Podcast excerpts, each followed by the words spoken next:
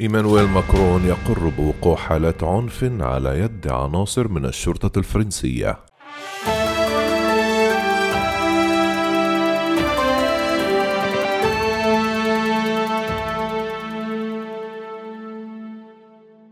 خلال مقابلة أجراها إيمانويل ماكرون مع وسائل إعلامية، رفض الرئيس الفرنسي إيمانويل ماكرون الحديث عن تقليص الحريات في فرنسا، ووصفها بالكذبة الكبيرة. وفي الوقت نفسه أقر ماكرون بوجود حالات عنف على يد عناصر في الشرطة، كما تناولت المقابلة مواضيع حساسة مثل الإثلام والعلمانية. في مقابلة مع منصة بروت الإعلامية الإلكترونية، أجاب إيمانويل ماكرون الجمعة على مواضيع حساسة مثل الإسلام والعلمانية، وقال أن فرنسا ليس لديها مشكلة مع الإسلام، مدافعا في الوقت نفسه عن نموذج العلمانية الفرنسي.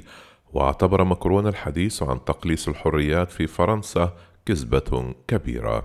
قال إيمانويل ماكرون أثناء المقابلة: هذه الوسيلة الإعلامية المنتشرة في صفوف الشباب في فرنسا، لا يسعني أن أدعهم يقولون أننا نقلص الحريات في فرنسا، معتبرا أن فرنسا تم تصويرها بشكل كاريكاتوري في النقاش حول المادة 24 من مشروع القانون الأمني الذي استحال مادة جدالية حول عنف الشرطة في البلاد. المادة 24 التي تهدف إلى تنظيم نشر صور عناصر الشرطة بهدف حمايتهم من الكراهية على شبكات الإنترنت وفق السلطات، عززت المعارضة لمشروع القانون، لا سيما من جانب الصحفيين ومنظمات يسارية. وتابع ماكرون: هذه كذبة كبيرة، لسنا المجر أو تركيا، معتبرا أن النقاش تلوث بخطاب متشدد عنواني تجاه الحكومة. وفي هذه المقابلة الطويلة الأولى مع هذه الوسيلة الإعلامية، أجاب أيضا حول مواضيع حساسة مثل الإسلام والعلمانية. قال إن فرنسا ليس لديها مشكلة مع الإسلام، مدافعا في الوقت نفسه عن نموذج العلمانية الفرنسي. واستعاد أيضا مواقف بعض وسائل الإعلام الإنجليزية التي اتهمت فرنسا باضطهاد المسلمين، وقال: جرى نسب الكثير من الهراء إلى المشرع، وعندما أرى الكثيرين من المراسلين الأجانب يشيرون إلى صحف أو صحفيين أو غيرهم ممن هم نشطاء تقريبا ويستخدمون ذلك للقول في أن فرنسا سنقلص الحريات كلها، فبصدق شديد أقول لم يكن هذا أبدا في نية المشروع.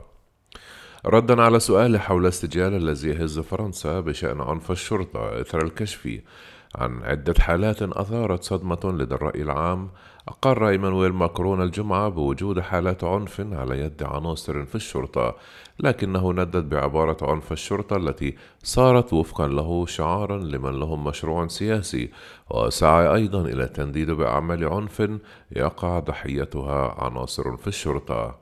أعلن ماكرون في سياق هذا اللقاء أيضا إطلاق منصة وطنية في كانون 2 يناير للإبلاغ عن التمييز، وقال: اليوم عندما يكون لون بشرتنا غير أبيض فإننا نتعرض للتفتيش أكثر بكثير، يتم تحديدنا كمشكلة وهذا أمر لا يطاق.